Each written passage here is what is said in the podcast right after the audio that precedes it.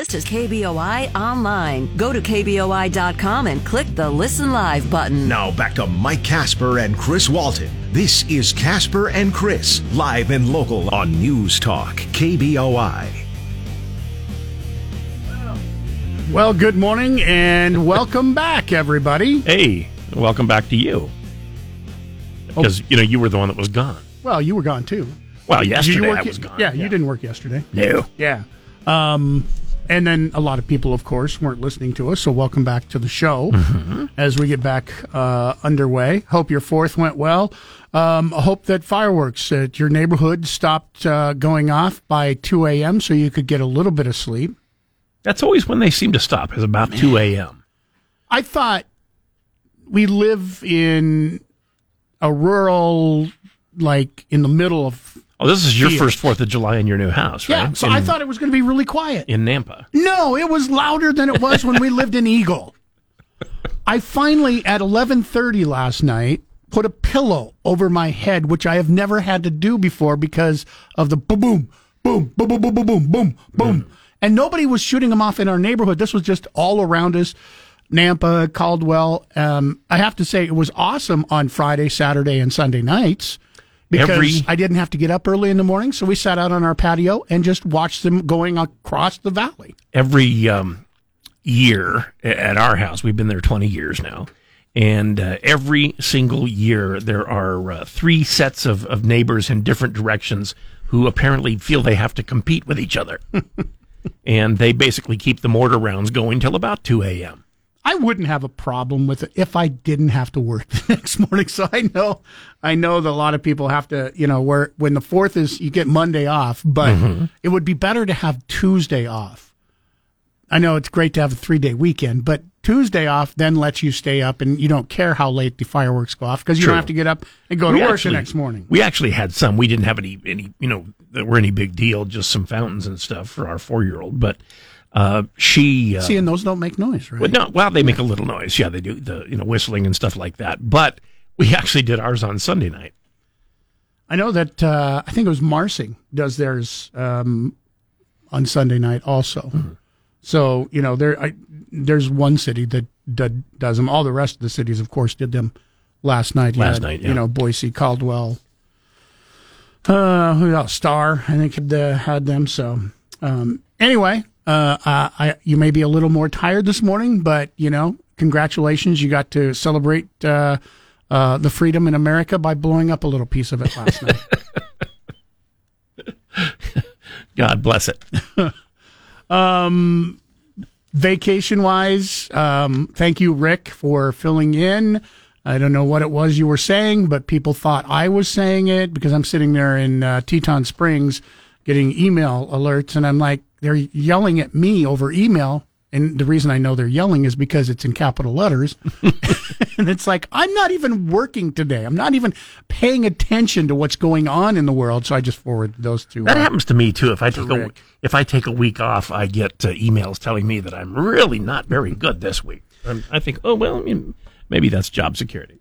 And I don't know what it is, but a lot of times when I go on vacation, I get sick. So I had uh, my my wife's mom passed away unexpectedly. Her funeral was Monday, um, which was just uh, a long, horrible day. I hate funerals, just absolutely hate. I don't think anybody really digs them that much. And this, I mean, uh, great service and everything. It was it was a fantastic service. And then Tuesday, I wake up. I, I wouldn't have been here Tuesday anyway. Yeah. Tuesday and Wednesday, I completely lost my voice, so it was gone. So part of my vacation, I wouldn't have been here anyway, with and wouldn't have had to take vacation days. If you want to go ahead and work when you're lo- you've lost your voice, I'm fine with that. Now, hey, I probably uh, would sound much better, but then I would still be getting emails, probably saying you two don't know what you're talking about. Like, It wasn't That's true. me. We're, we're going to get those anyway. Yeah. Uh, rest of the week was great. We traveled to Teton Springs, uh, just outside of Driggs. I didn't realize it's only 20 minutes from uh, Jackson Hole. So it's literally on the border of Wyoming and just absolutely beautiful area over there. A lot of people even took the few few hours of the day that were there and, and this is, you know, the resort only had like maybe 50, 60 people that were there. It was all that uh, my wife's NAR uh, convention people that were there. So, okay. I mean, it, it, it's a very private resort, so it, we, I mean, it wasn't crowded or anything. She got to go um, fly fishing for the first time in her life. Is that right? Caught 13 fish. Now she's hooked on fly fishing. it's like you've never been before. she- goes, it was fun. She was caught relaxing. 13 she caught 13 fish her first time fly Her fishing. first time fly fishing. Good grief. Yeah, and she never had to touch them. She had a she had a, a bait boy that you know took him off the hook because it was catch and release. Yeah. So she never even had to touch them. It's like, I had well- that when I well, was no deep sea fishing. No wonder you loved fly fishing. You didn't have to touch him. You didn't have to clean him.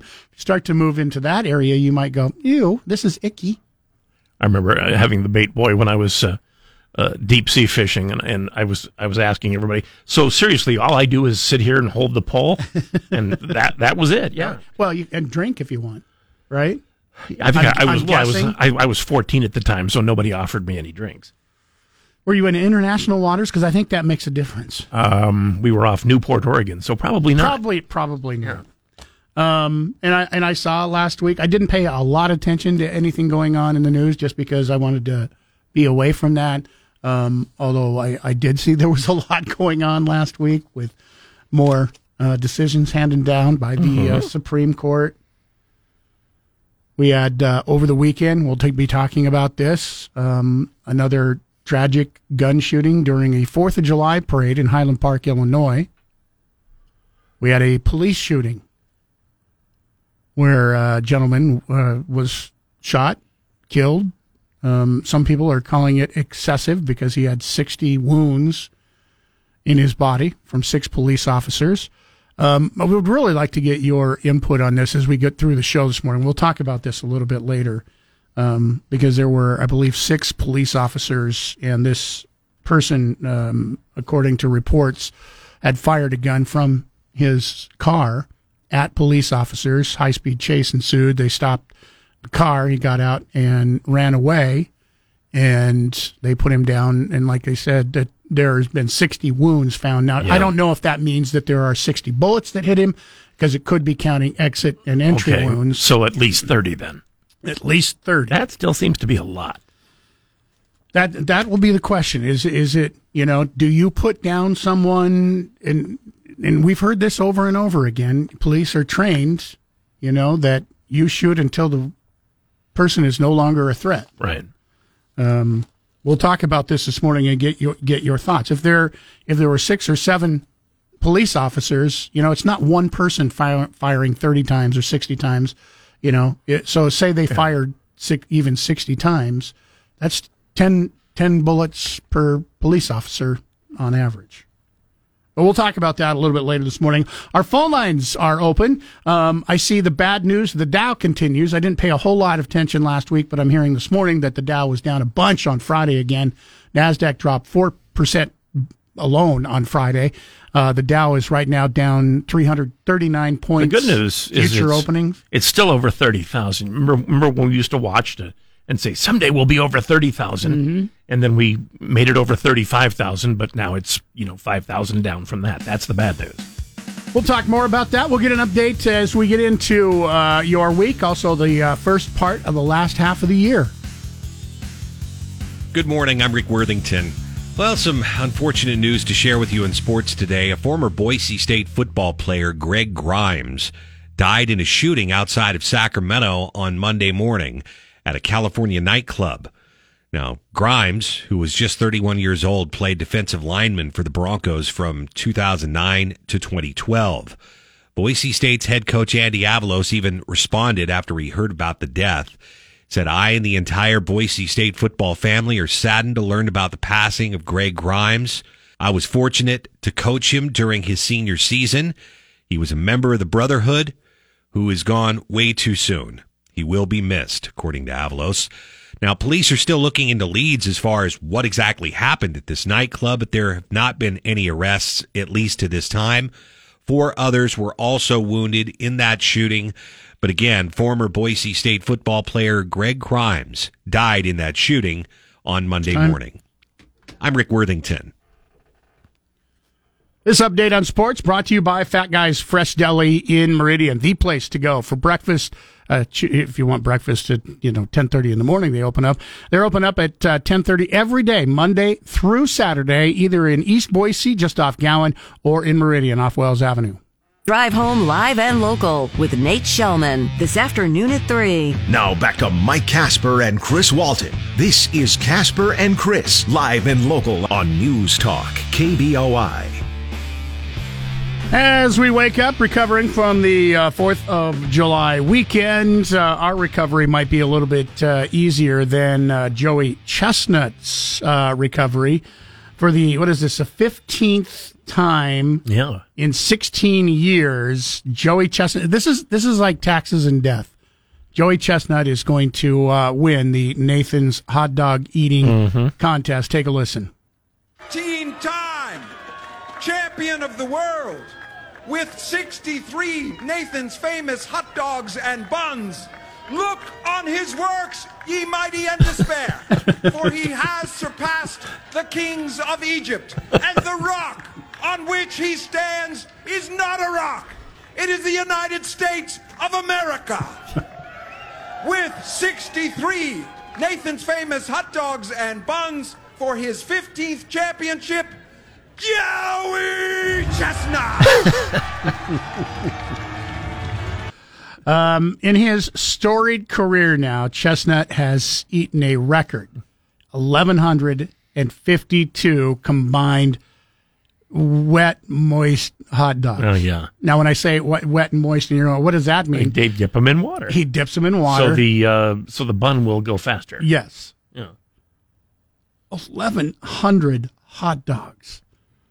I mean, I've had that many, but I spread them out over time. You know. Yeah, like what, 50 some odd years, right? Not 15 Well, years. I was thinking more like a year, but but still, I mean, Uh, so, congratulations. Um, one of the interesting things, there was a uh, protester. I don't know how they even allowed the protester on stage, but there was, there was like no security. yeah, protester walked up. I'm, I'm guessing Animal that rights. will be the end of this. Animal rights protester didn't want people to eat well hot dogs. Yeah. Um, and as he's sitting there eating, he bumped into Joey Chestnut, and Joey Chestnut put him into a uh, neck lock. Yeah. He, he grabbed him and put him to the ground. Yeah. And, And then other people pushed him out of the way finally. finally, yeah. And then he um, went back to eating hot dogs. and he, you have to know, I mean, because he bumped him pretty hard as Yeah. he's sitting there eating.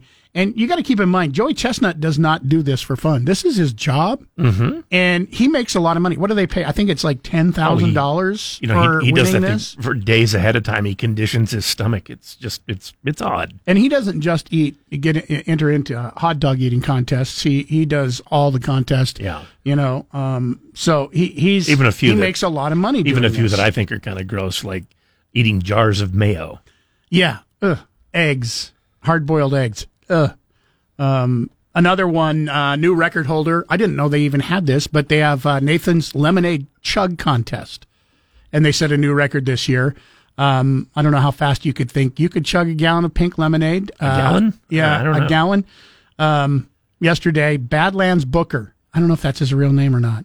Um, one gallon. Get this. One gallon did it in less than 30 seconds I bet the Booker part is right. breaking the world record. Uh, take a listen. This is what he had to say after. Oh, my glory! With a new world record of one gallon of Nathan's lemonade. Badlands Booker! Badlands, how do you feel? oh, Excuse the bad manners. Sorry.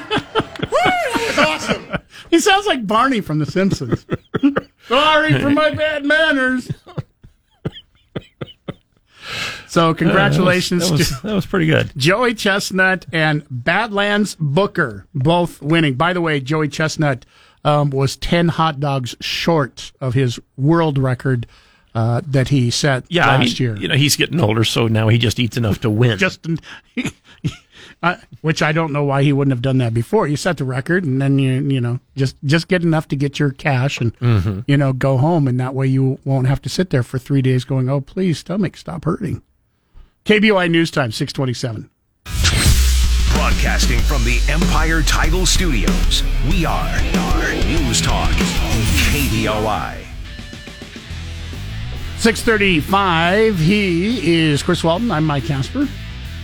Thanks for listening in. Remember, if you want to be a part of the show, you can always be more of a part of the show by participating. And it's easy to do by calling us up at 208 336 3700.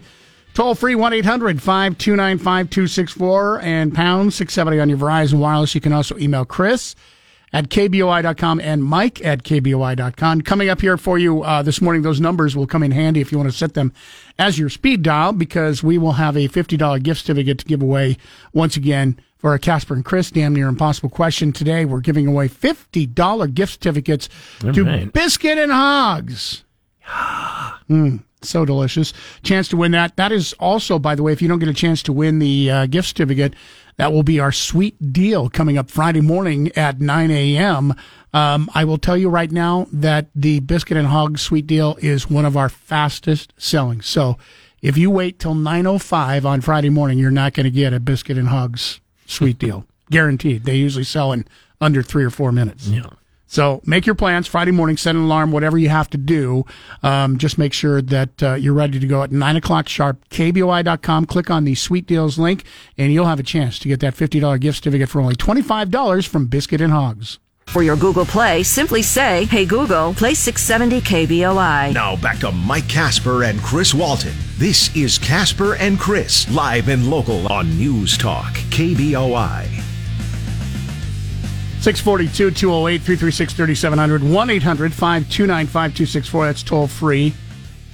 And pound 670 if you have a Verizon phone, if you want to get through and take part in the show. Uh, stock market, Dow futures continue to be down after the down week last week. Looks like we're going to be picking up right where we left off, unfortunately. Down over uh, 1%. Looks like all of the three indexes are down. The NASDAQ lost 4% on Friday. Of course, they were closed yesterday because of the 4th of July holiday. Yeah. So they almost set a record yesterday by not losing anything. you know, you're not wrong. It's like you look back at the last week to 10 days, and uh, it, maybe it's nice that we had a three day holiday just so the stock market could take a breath. we'll talk with Jeremiah Bates coming up here in just about uh, 40 minutes from right now, 35 minutes from right now, about what's going on, and uh, talk a little bit about your money. We'll also uh, talk about the, I'm, I'm not going to mention his name once again, the man taken into custody yesterday in connection with the deadly attack on the Chicago area Fourth of July We celebration. can, we can tell you a few things about him, though. I Yeah. mean, uh, assuming he ends up being uh, charged, as of last night, he was still just a person of interest, even though they were they had him in custody. But uh, he uh, is in groups on the internet where they basically just talk about mass murder, and he was a, apparently a big admirer of Lee Harvey Oswald. He's also an aspiring rapper. Has a bunch of music videos that were out. Some of I- those I were heard- fairly violent. I heard one of them, and, and they're they're awful. now, do you feel that way about all rap music or just No, just his. I because I hadn't listened to his song. Um, the general. I, I'm not even going to call him a general. The piece of crap, if he was indeed the person who pulled the trigger. So the alleged piece of crap. Yeah. Okay. 22 years old, according to um, authorities, but the FBI bulletin said uh, that he was 21. Not that that makes a difference, other than the fact that the Congress just passed a new law that this would have not had, had no effect on. The the new gun law that they passed last week. You know, you're not able to buy a gun until you're long gun 21, until you're yeah. 20, 21. And Yeah, he was old he enough was- he was to old enough. purchase a gun.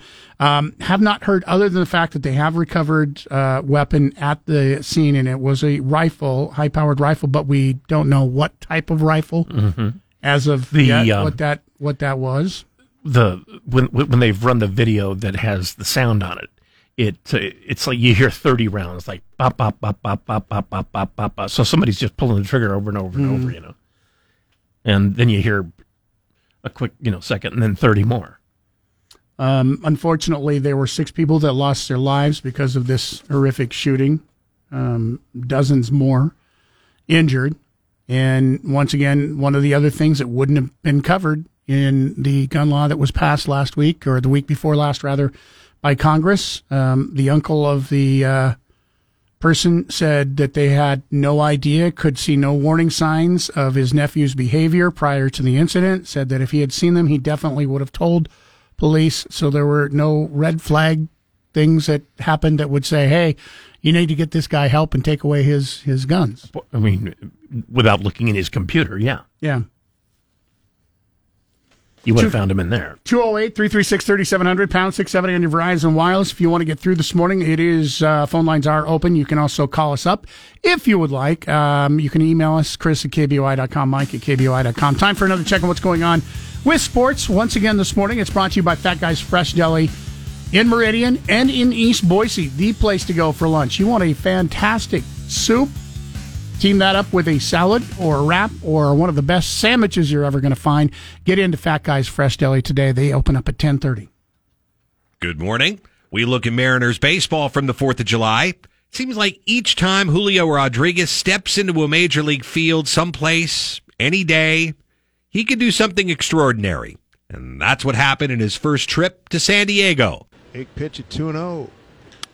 That is a home run. That is Julio Rodriguez. A two-run shot the Mariners have. A 4-0 lead. Hey now for Julio. My goodness, 15th home run. RBI 42, 43. Listen to these Mariner fans here in San Diego. This is fun. This is fun. I don't think you can hit a changeup any harder. Oh, brother, that was fabulous. 129 feet on the home run. It's 15th. That was the call on Root Sports last night. By the way, uh, Julio Rodriguez has been playing really good baseball. Chris Flexen also has been doing really well. And, you know, when he takes the mound, the Mariners have a chance to win. Both those things were true yesterday in a victory for the Seattle Mariners are an 8-2 win at Petco Park over the Padres. Flexen matched a career high with eight strikeouts while throwing six and two-thirds scoreless innings, his best outing of the season.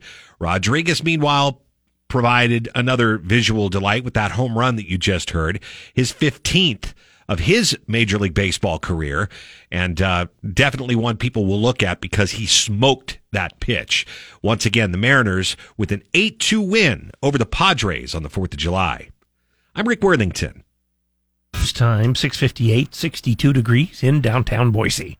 The Great One, Mark Levin, tonight at 7. Now back to Mike Casper and Chris Walton. This is Casper and Chris, live and local on News Talk, KBOI.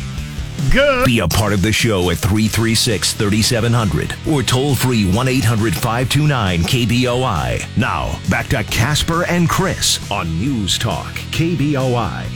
It's time for the KBOI Medical Moment brought to you by Regence Blue Shield of Idaho featuring Dr. Jim Polo. Dr. Polo, good morning. Good morning. Doctor, as ready as we all are to put COVID 19 permanently in the rearview mirror, the virus that causes the disease seems to have other ideas. What is going on? Yeah, I'm afraid that's true. You know, viruses are very good at simply adapting so that they can survive. And what we learned from that recent uh, contagious Omicron variant was that the, the virus can change quickly to become more contagious and create subvariants that are hard to protect from. So, predictably, that means those mutations are making reinfection more and more common, even for people that have already had it once most people I know who have had COVID 19, myself included, would uh, just as soon not have it again. Is it inevitable that they will?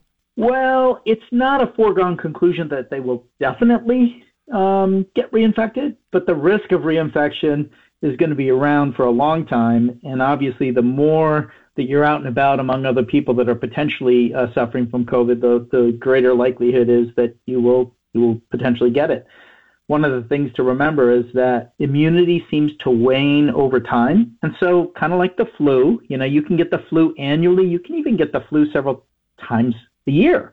And the way we protected against that is by having an annual flu vaccine that's, you know, modified each year to account for the variant. So we may need to have that for COVID as well. What is the takeaway from all of this? Well, the first takeaway that's most important is to remember that vaccination is the best defense against these viral type infections. Um, and then, in addition to that, one of the ways to just decrease your risk is to just practice good hygiene. Uh, practice good hygiene, washing your hands, wearing a mask if you're feeling sick, wearing the right mask if you're going to wear a mask, and making sure that you test if you think you've been exposed or if you're having symptoms. Shifting gears a bit, our uh, next topic is sure to be well received by listeners who also happen to be pet lovers. Uh, what's the scoop on this? Ah, well, we've always known that people that have pets generally love their little their little furry friends, but a new survey from the American Heart Association verifies that pet owners really do have both physical and mental health benefits uh, from owning a pet. What is it about uh, those pets that's so therapeutic? Well, it tends to be uh, a couple of things. First of all, uh, um, pets tend to have a way of helping decrease chronic and constant stress. You know, there's a sense of having a little companion uh, to take care of, which for older folks especially can provide kind of a sense of purpose. Um, studies after studies have shown that having a pet will improve your mood and reduce stress, um, and also push you to to a more healthier lifestyle. And so the latest study basically shows that there are improved health markers such as lowering blood pressure, lowering cholesterol, and lowering blood glucose levels. Well, that is the KBOI Medical Moment brought to you by Regence Blue Shield of Idaho. Dr. Jim Polo, thanks for joining us this morning on KBOI. Thank you.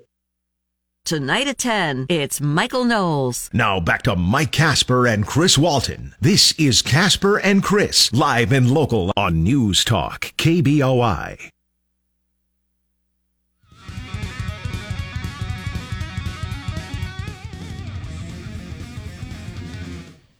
Since the president signed that bill into law just over a week ago, there have been at least two dozen mass shootings in this country. The president did not get everything he wanted in that bill. No assault weapons ban. It did not raise the legal age limit to purchase those type of firearms. That was a non-starter for most Republicans. But this morning we are hearing from a growing number of Democrats who say it's time to come back to the negotiating table and do much more on gun violence. Kind of had to expect that since uh, uh, passing that law. Uh, you you heard in the report there how many uh, different gun violence incidents has happened since then, and it did nothing to stop gun violence, as was predicted by a lot of people. Mm-hmm. A lot of critics said this this is not going to you're not going to stop a bad guy with a gun by making more laws when everything that is already there is against the law in the first place. I don't I, I'm not necessarily saying that this is proof of it, but it doesn't seem to slow anything down over the uh, weekend. By the way, I mean we're talking about the Highland Park shooting where specifically was six people killed, um, dozens, about dozens about more, thir- about thirty more injured. thirty yeah. more injured. Um, in, in Illinois this week and the over the three day weekend, there was like another sixty people on top of that that were also involved in gun violence. I mean, this is Illinois seems to be every single weekend. Nobody's talking about that. They're just talking about the Fourth of July parade um, because it's more heinous that people just are coming out to enjoy the celebration. And for some reason, we still don't know the reason why this Well, person in- felt the need to. in Chicago, go you off. have, in Chicago you have gang activity and you have uh, you have gunfights where both sides have guns and people get killed. This is a situation where people were doing something incredibly normal, something Mhm. they've been looking forward to and did every year, and somebody just uh, opened fire on them. Not somebody, a piece of crap. Let's call it like it is. Or waste of DNA. Now, this isn't, you know, unfortunately eh, for our area, gun violence also touched us here in the Treasure Valley over the weekend. Former Boise State football player Greg Grimes was shot and killed early yesterday morning outside a nightclub in Sacramento, California. It was 31. Four other people were wounded in that shooting. Grimes was a defensive tackle at Boise State from 2009 to 2012. First athlete from uh, Intercom High School near Sacramento to earn a college scholarship of any kind. Really? After his playing career had ended, he had returned to Intercom to coach football and work with special education students until last December when he left to begin his own staffing firm. Grimes leaves behind a four year old son.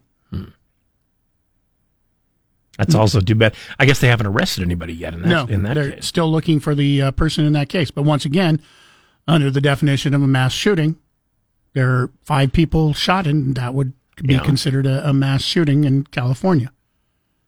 And once again, California has 111 gun bills or gun laws on the books. I None, don't- none of them actually taking anybody's guns away, though, right? No. All right. Um, and I, I mean, this, this comes down to that situation. It, it's like we, we've talked about this over and over over the years, and I know you probably have before I was even here. It's like if you take everybody's gun away, every law abiding citizen, uh, and their guns away, is it going to stop non law abiding citizens from getting their guns? And I had a Norwegian uh, professor in college, and uh, she had a poster up in her office that said, uh, "When lutefisk is outlawed, only outlaws will have lutefisk," which, by the way, should be outlawed. It's terrible. it's terrible. It is. It's even it even smells bad. That's the worst use of fish I, I think uh, you can come up. with. I don't understand how you smell that and go, oh, I bet this tastes better than it smells. You know what I mean? Basically, it's it's better than snow, which is why in Norway I think it's popular. Uh, it is 7.15. Time for another check on sports. Brought to you by Fat Guys Fresh Deli in Meridian and in East Boise. Get in. Check out their menu. Over 30 different sandwiches to choose from. All those sandwiches sandwiches can be turned into a wrap or a salad. Get in for lunch or dinner today. Good morning. In the NBA free agent world, a lot of guys are cashing in, as you would expect. For instance, the Phoenix Suns star Devin Booker agreed to a four year, $224 million Supermax extension.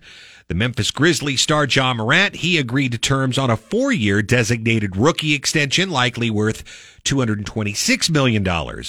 Denver Nuggets star Nikola Jokic, he agreed to the richest contract in NBA history last week as well. You may have heard about the five year, $264 million Supermax extension that he got. The Timberwolves star Karl-Anthony Towns also agreed on a four year, $224 million Supermax extension as well. Meanwhile, we're trying to figure out who's going where because that's also a part of this free agency world. In flux, the Brooklyn Nets and the biggest star of them all, Kevin Durant, he has asked for a trade, listing the Miami Heat as well as the Suns as his preferred destinations. Although we also understand the Golden State Warriors would like to get Kevin Durant back. Durant's teammate Kyrie Irving opted into his $36.5 million player option last week as well, but now his future in Brooklyn seems uncertain as ESPN's uh, experts all report that Durant and Irving still want to play together. They just don't want to play together in Brooklyn anymore. Okay.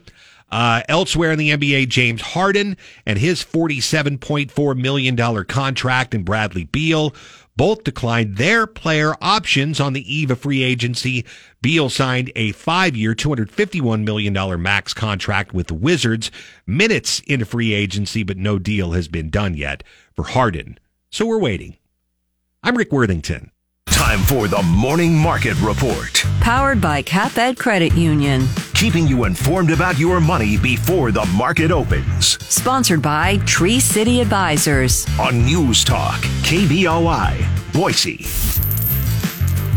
Once again, time to talk about your money. The uh, slacker Jeremiah Bates continues to be off. Uh, so Nick Daniels uh, with us this morning. Um, talk about your money uh, as we uh, get ready to head into uh, trades today. Here in just uh, about eight minutes from right now, looks like the Dow is going to be opening at about 400 points down. All three of the indexes are are down. Standard and Poor's down 50 points as of right now. Um, Nasdaq down 150.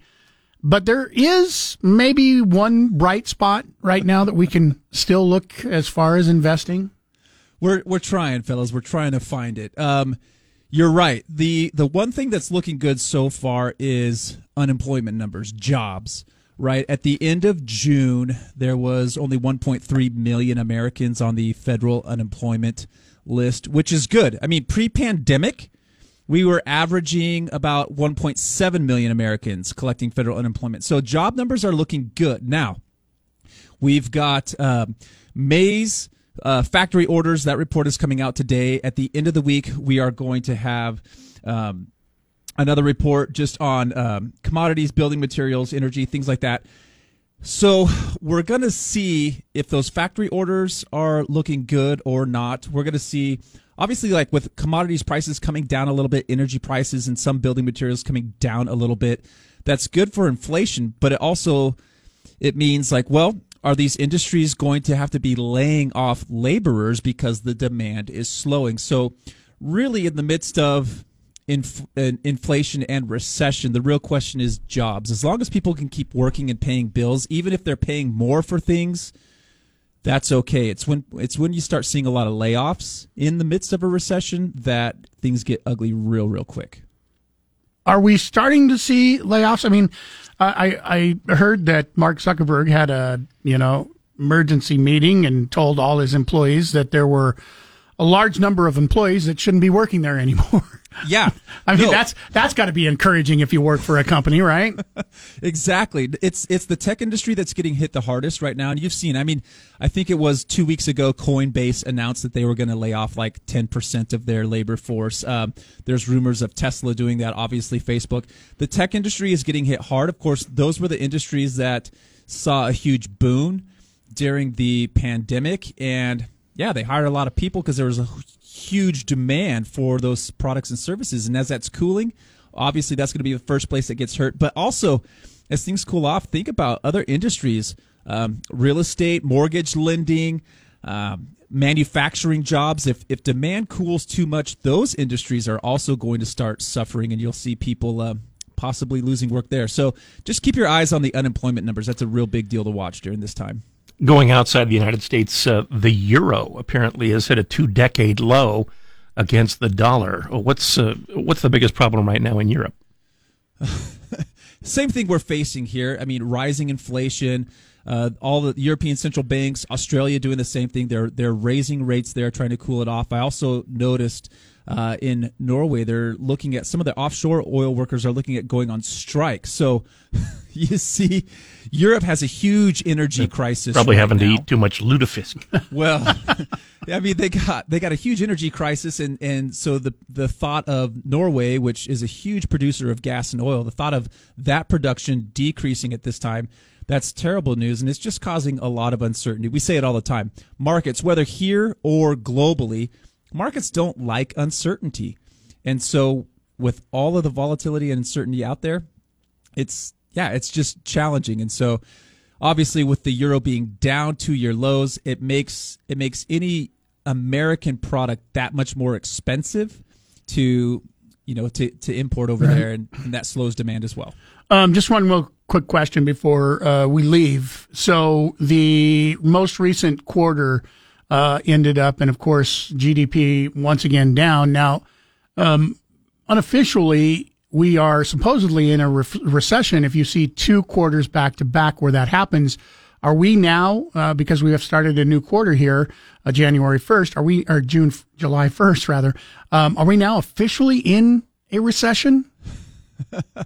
Well, I mean, I don't know if I'm fully qualified to say that, but yeah, general rule of thumb is when you see GDP shrink two quarters in a row, that's a telltale sign of recession. Obviously, we're fully in bear market territory. All signs indicate that. Now, most uh, most people that study this will say you don't really know you're in a recession until after you're already beginning to come out of it. Whatever. I think it's pretty safe to say, yeah, we're we're pretty much there. All right, Nick. Thank you. Uh, we'll get an update here uh, from you in about an hour. Stock market opening up in just another few more minutes, and it's looking like uh, everything's going to be starting out the day down. And then uh, we'll talk to you. Are you back uh, again tomorrow with us? Actually, I think uh, Jeremiah is back in tomorrow. No, the slacker he should be. Uh, thanks, Nick. Appreciate it. Uh, we'll get an update from you here in about an hour. All right. Remember, if you missed any part of Casper and Chris this morning, check out their podcast on the KBOI app or on KBOI.com. Now back to Mike Casper and Chris Walton. This is Casper and Chris, live and local on News Talk, KBOI. 741 stock market sell off. Uh, as we told you, 211 points down on the Dow. Um, Standard & Poor's down almost 2%. The Dow is down uh, over 500 since the opening just nine minutes ago. So looking like a not uh, start to another good week after the bad week last week. Um, sell off continues. Still above 30,000 though. 30,500, even with the uh, drop in the stock market on the uh, Dow. Um, update for you now that we're into July. Um, a lot of people have been critical of Lieutenant Governor Janice McGeachin because she had not been able to get her budget for her office in line as is ordered by law. and since, you know, the criticism has been there, we want to say that she did a very good job and that by June 30th, she made her budget. As a matter of fact, she had 72 cents left in her account Don't spend it all in one place. after reaching the uh, reaching the budget and uh, making it by the deadline. Now she had to defer her final paycheck to be able to get there to cover all her all her costs, and that was uh, what um, Chief Deputy Controller Joshua Whitworth told her that recommended that she do defer her seventeen hundred thirteen dollars for her June twenty fourth wages until ne- the next fiscal year, which by the way starts you know now. She'll get her back wages that she deferred uh, with her third paycheck of the uh, new year, but. Um, she closed the fiscal year with an estimated 72 cents remaining in the appropriation budget for her office. So, congratulations. She did it. Even though at one point she said, nobody cares about a $2,000 budget. That's true. Well, when you're running for governor, a lot of people want to know that, you know, with your small budget, you can control your own budget when you are about to try to overtake the state's, one of the state's biggest budget, the biggest state budget. Yeah, people do care if you at least put in the effort. Yes. Um, not probably not a good look when she said nobody cares about a little two thousand dollar budget over overage on, on your budget. Yeah, there apparently there were quite a Statewide, maybe, but there are did. plenty of families who couldn't afford that. Yeah. Uh, the other problem with that was saying by saying nobody cares is it's against the law not to have a balanced budget when you are the uh, lieutenant governor. So Nobody cares about that law. Yeah, no, who- don't look over there. Look here. Our I phone- am following a large percentage of the laws here. Our phone lines uh, are open this morning. Once again, if you want to take part, uh, part as we uh, get back to work, get back to, um, you know, your usual day to day, uh, you can go ahead and give us a call, 208-336-3700, pound 670 on your Verizon Wireless. You can also email Chris at KBOI.com if you want to take part in the show, Mike at KBOI.com. And of course, our uh, text lines are always open. And uh, that is the same as our main number at 208 336 3700. KBOI News Time 744. Time for our final check on what's been going on with sports this morning. Brought to you by Fat Guys Fresh Deli in Meridian, just off Wells Avenue, and in East Boise, just off Gowen, next to Albertsons. Two locations to serve you, making it easier to fill up with a delicious lunch or dinner today. And remember, Fat Guys Fresh Deli opens up every day, Monday through Saturday at 1030. Good morning. I'm Rick Worthington. Well, some unfortunate news to share with you in sports today. A former Boise State football player, Greg Grimes, died in a shooting outside of Sacramento on Monday morning at a California nightclub. Now, Grimes, who was just 31 years old, played defensive lineman for the Broncos from 2009 to 2012. Boise State's head coach Andy Avalos even responded after he heard about the death. Said, I and the entire Boise State football family are saddened to learn about the passing of Greg Grimes. I was fortunate to coach him during his senior season. He was a member of the Brotherhood who is gone way too soon. He will be missed, according to Avalos. Now, police are still looking into leads as far as what exactly happened at this nightclub, but there have not been any arrests, at least to this time. Four others were also wounded in that shooting. But again, former Boise State football player Greg Grimes died in that shooting on Monday morning. I'm Rick Worthington. Download the 670 KBOI app for your smartphone for free. Now back to Mike Casper and Chris Walton. This is Casper and Chris, live and local on News Talk, KBOI. He's Chris Walton. I'm Mike Casper. Thanks for listening in and being a part of the show. Remember, you can always be more of a part of the show if you want to call us up at 208 336 3700. Pound 670 on your Verizon Wireless. You can uh, do that. Uh, you can also email Mike at KBOI.com or Chris at KBOI.com. Um, good news, kind of. Uh, I noticed last week in my uh, driving around from time I left to the time I came home and came to work this morning, gas prices here in the Treasure Valley did not go up. All right. Unfortunately, they did not go How, down. how were they in uh, eastern Idaho slash uh, Wyoming? We paid five dollars and five cents a gallon in Idaho Falls coming back. Well, that's not the worst I've seen.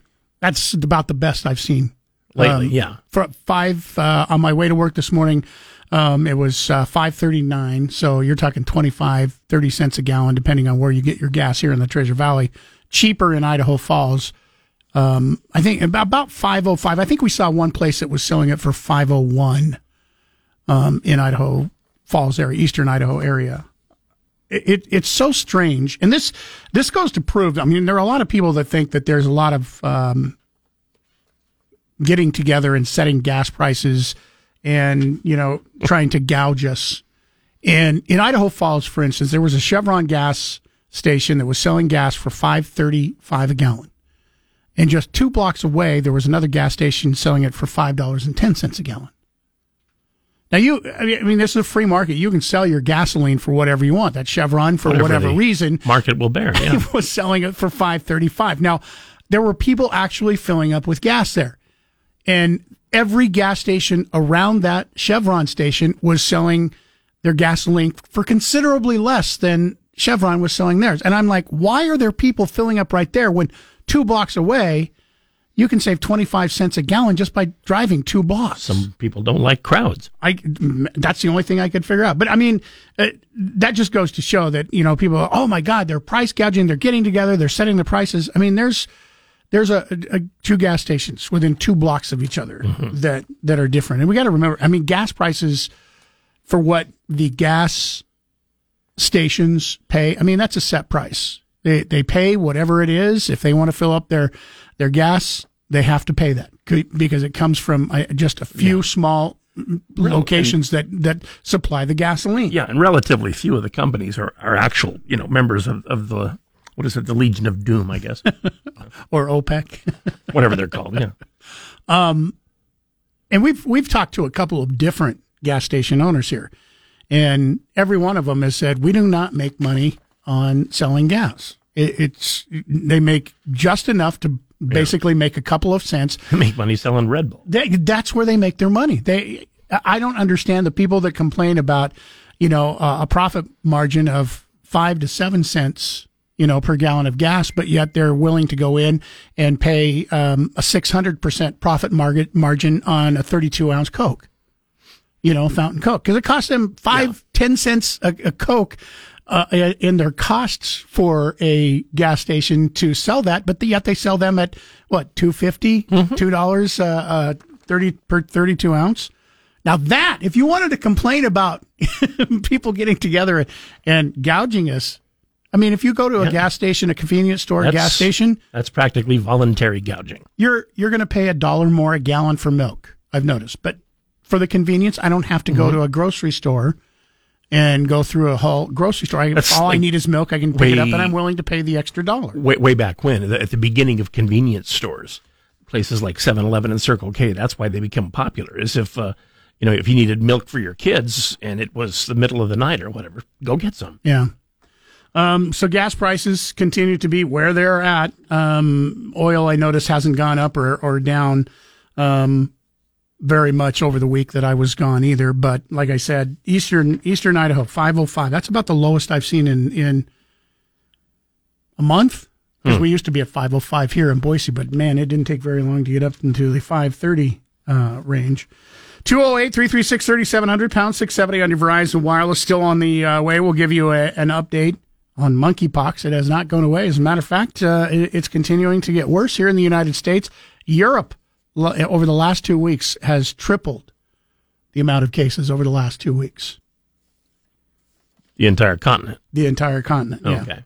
Um, but it doesn't take very long. If you triple every two weeks, it's not going to take No, very long to get a lot of people infected. Pretty soon, everyone will be. We'll talk, and this isn't fear. I'm just updating you on what's going on um, because this isn't a novel virus. So this is we have vaccines that can take care of this Good. already. However, um, it seems like it's a little slow to getting out uh, from the federal government. Uh, the shooting, Highland Park shooting, we'll talk more about that. Also, we haven't got to this yet, and uh, we're going to talk a little bit about this. Uh, the Akron police who killed the uh, man in a hail of gunfire uh, over the weekend. Um, was it too much? We're going to get your thoughts on this a little bit later this morning, um, too. Uh, phone lines are open 208 336 3700, pound 670 on your Verizon Wireless. Let's get a check on what's going on with traffic when we come back. Um, let you start working on that question for our Casper and Chris damn near impossible question of the day. $50 gift certificate on the way here from Biscuit and Hogs. Get 670 KBOI on Alexa. First say, Alexa, enable the 670 KBOI skill. Then, when you want to listen, say, Alexa, open 670 KBOI. Now back to Mike Casper and Chris Walton. This is Casper and Chris, live and local on News Talk, KBOI. Into the uh, 8 o'clock hour we go. Uh, once again, he's Chris Walton. I'm Mike Casper. Uh, the Dow is down 612 points as of right now. Well, gee whiz, that's uh, twice as bad as half an hour ago. Um, it looked like it was only going to be down about uh, a couple few hundred points at the opening, but it's continuing their sell off. Uh, Nasdaq is down almost 200 points uh, after being down four percent on Friday. So um, it's kind of at least slowed down its sell off. Standard and Poor down uh, 78 points as we get underway um, for the first tr- trading day of the week. The uh, Fourth of July holiday for those of you who traveled by airplane. When's the last time you traveled on an airplane? Has it been a while? uh, let's see. It was probably 20, 2018. I So that's that's a that's a little while ago. Yeah. Over the Fourth of July holiday, eighteen hundred flights nationwide were canceled. Twenty one thousand flights were delayed. Ask me when the next time I'm going to fly is. uh, When's the next time you're going to fly? Uh, when donkeys fly. Now this this is the crazy part about this. I mean, eighteen hundred canceled, twenty one thousand delayed seems like a lot, right? Yeah. Nowhere close to what happened Memorial Day weekend. So uh, when you sit there, I mean, this sounds horrible, but it's like they're they're touting it as like, hey, we did much better Fourth of July weekend. The story last week. This is a, this is a week ago. Now, I have had the chances in the past a few different times where the flight was oversold. Mm-hmm. And I was told, or, you know, ask one of the people that were asked on the flight, hey, if anybody wants to give up their seat, you know, we will pay you for it. And the offers that I've heard, usually around six, seven hundred bucks in the past, that, and it wasn't enough because I had to be to work the next day usually, Right. and it's like, no, I can't. Um, however, I'm, I'm just going to give everybody fair warning today. If I happen to be flying, which my wife does a lot of right now, and there are times when I get to go with her for her NAR business, uh, I just want to give fair warning to everybody here at work that if something happens like what happened with Delta Airlines last a week ago Monday in Grand Rapids, Michigan, if they offer me this to give up my flight, uh, give up my seat, uh, I won't be here the next day. Okay. Did you hear about this? No. Delta Airlines offered eight, they needed eight seats, and they uh, offered passengers $10,000 to give up their seat. And? They didn't have a problem getting eight people to give up their seat at $10, $10,000 Yeah. each. You- you Um, can uh, get- a nice hotel for the night, take a flight out the next day, and uh, not you know, and plenty have plenty of money left over. I'm. Probably buy a, a you know uh, early model used car at ten thousand dollars. Mhm. Uh, Inc. magazine columnist Jason Aten uh, wrote that he was waiting at the gate for a flight to Minnesota when Delta announced that it was looking for eight volunteers to get on the flight. The official offer was five thousand dollars. Apparently, even at five thousand dollars, they couldn't get eight people. At five, I, I would have, I would have given in at five thousand dollars. Yeah, I think I would have gone before that even. So um, the airline then upped their offer to ten thousand dollars each. At least one other passenger has cooperated. The story Todd McCrum told KTVB Channel Seven here in Boise. The offer rose to ten thousand from five thousand. McCrum said he and his wife didn't take up the offer, which was to be paid in either Apple Pay, Apple Pay, or a Visa gift card. Though he saw at least four others take up the offer. Did he mention why he didn't? He just wanted to get home. I he didn't mention why he didn't take it up. Um, here is Jason Aten uh, talking uh, about the incidents. They came on the PA system and said that they were looking for volunteers and that they were willing to pay ten thousand dollars, which everyone assumed was like they heard it wrong, right? I've taken bumps, as they call it, plenty of times in the past, but usually that's for a couple hundred dollars, right? Eighty thousand dollars.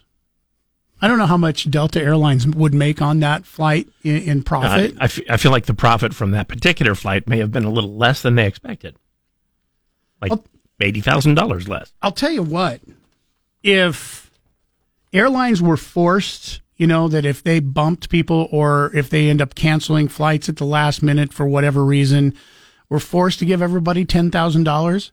How how soon do you think you would stop seeing canceled flights or flights delayed Oh. five or six hours? About like that. Yeah.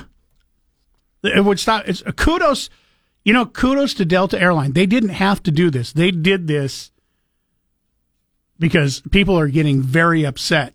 People that are traveling a lot, having their flights canceled. Like I mentioned, um, they were very happy over the weekend that only 1,800 flights were canceled and 21,000 were delayed. They were How was your How was your vacation? I was fantastic. I spent the whole thing in the airport, but a guy gave me ten thousand dollars. Um, so I'm just I'm giving fair warning right now. If this ever happens to me and I don't show up the next day, it's because an airline gave me ten thousand dollars to fly on a on a later flight. Now it doesn't say. It also didn't say that could have been the problem too, because if you get the ten thousand dollars, they they'll book you on another flight. But the problem could be that that next flight. You know, we heard during Christmas time that people were being bumped for five to Yeah. ten days Uh, at least a week, right? before they could Yeah. get home. So then, then you start doing the math and going, well, gosh, I'm going to have to miss 10 days of work. They're not going to be happy. And that $10,000 isn't going to make up for the fact that I have to look for a new job. You know what I mean? Yeah. Because it's, you're not being forced to do it. You voluntarily took the $10,000. So we don't know how long it could have taken. That could be why a lot of people didn't take up the ten thousand dollars. Because if you got if it just if it's ten thousand dollars and uh, by the way we'll book you and you'll be in you know at home by tomorrow, no big deal. But if they're like we'll book you and you'll be home by next Tuesday after the Fourth of July holiday, that might be a big deal for Yeah. some people. uh, we've had opportunities in, in the past to give up our seats for something special, you know, like tickets to anywhere. And uh, we didn't do it simply because we both had to work the next day. And Mhm. we we planned on Sunday as a travel day and, you know, Monday going back to work. And a couple of times we got stranded uh, when we were flying, as it turned out, United. And we uh, flew uh, from D.C. to San Francisco and then San Francisco to Boise. But the San Francisco to Boise trip on two occasions was canceled, I think because the plane was maybe only about half full. We only have a half full flight, so we're just gonna we're gonna make the people that are on this airplane, you know, not be able to get to their place because But, we don't have you know, they- people flying. Th- They put us in shuttles, uh, gave us our, our luggage, and, and took us to uh, about a three and a half star hotel, which is fine with me. Yeah. I think the last time that uh, I got offered this and had a chance to do it was, I mean, many, many years ago. We, I had already been gone from work for like seven days because we were gone on a cruise. So Right. this was coming out of Miami and they were looking for people and it was $600. It's like you could either have $600 or, as you just mentioned, a you could fly anywhere. I would just raise my hand and say, you know, there are other airlines playing paying ten thousand. At this point, yeah, it's like, and 600, I- like I said, we would have got back the next day, but I would have had to miss a day of work and I'd already been gone for a while. So, and $600, even at that time, wasn't, we, we talked about it, but you could probably make some good money not flying with several uh, airlines. I, at, at $10,000, I, I think you would maybe look into that as possibly a full time job and then just pray that they canceled your flight. What do you do for a living? oh, I give up my seat. 208 336 3700 pound 670 on your Verizon Wireless. Um, our our phone lines are open. We'll get back to your phone calls, emails. We've got emails in uh, this morning to get to. As a matter of fact, I wanted to get to this when we were talking about this, about gas prices uh, a little bit earlier. And Randy wrote in and said uh, it's called a Chevron credit card. A lot that have those just pull it out no matter what the prices are. Yeah, we that's were, true. We were talking about Eastern, You know, and- uh, Eastern Idaho being thir- this. The Even- Chevron store was twenty five cents more than a gas station just two blocks away, and couldn't figure out why people were filling up there. Even though you eventually have to pay, that kind of makes uh, suspending a, a, a little bit less less painful, just mentally. And there are a lot of people with their Chevron cards that also get points racked up for flying someplace where you may have a chance to get ten thousand dollars. I have a card I use all the time because I get five percent back on everything. Yeah. And that, you- you're right. I didn't even think about that. People were, because like I said, people were filling up and I couldn't figure out why they would spend 25 cents more a gallon than just two blocks away. They could have got it for 5, 510. Mm-hmm. So We'll take a break when we come back here after traffic and weather. Uh, we've got a $50 gift certificate to uh, give away. Biscuit and Hogs. Delicious breakfast and lunch. It's also our sweet deal of the week this week. We'll give you the uh, question, give you a chance to answer and win that $50 gift certificate coming up right after traffic and weather. Ben Shapiro this afternoon at 1. Now back to Mike Casper and Chris Walton. This is Casper and Chris, live and local on News Talk, KBOI. Once again, Casper and Chris, damn near impossible question, brought to you by Berkshire Hathaway Home Services, Silverhawk Realty, 208-888-4128. Connie's going to get first crack at trying to get that uh, Biscuit and Hogs gift certificate today. Connie, there is one and only one female band to ever have a number one album on the Billboard charts where they wrote all their own songs and actually played their own instruments. Which all female band is it? The Go Go's. It is the Go Go's. Go-Go's. Yes, it is. It's kind of kind of surprising. The only all female band that wrote all their own songs and actually played their own instruments. Hmm. And they did have a number of I thought it could be the you know top hits. the the Bangles maybe. There's another one. I'm not sure if they wrote all their songs on their album. Um, yeah. Prince wrote some of their songs. Oh, that there you go. See? Hey, Connie, hang on the line. We got a $50 gift certificate to Biscuit and Hogs for you. Congratulations. We've got uh, another $50 gift certificate to give away uh, tomorrow and all the rest of this week. Keep in mind, Biscuit and Hogs is also our sweet deal of the week coming up this Friday. Your chance to pick yourself up a $50 gift certificate for only $25. Uh, this is one of our fastest selling sweet deals. Uh, this will be gone within five minutes. So make sure to set your alarm, a reminder, whatever it takes. Friday morning, nine o'clock sharp. Go to kboi.com, click on that sweet deal link. Uh, also, something that happened uh, last week. Uh, one of their sister restaurants, the McCall, uh, I think it's Brunchette on the Lake in McCall, officially opened up last week. Terrific. So if you're, uh, it's one of their sister restaurants. Um, if you like the uh, Blue Bench Brunchette or one of the brunchettes here in the Treasure Valley, uh, very similar to that. Um, they apparently have one of the biggest and nicest patios on the lake. And it's right there in downtown McCall. If you're uh, up there and want to enjoy yourself, either breakfast or lunch, get into uh, Brunchette on the Lake. Um, so once again, another great place in, in McCall to uh, eat. They just have been open up for uh, only a, a week now. Uh, also saw a thing that uh, he, Boomer said that he'd like to get a uh, big boat and start doing brunch cruises on McCall, Yeah. which would be kind of cool. Nobody else is doing that.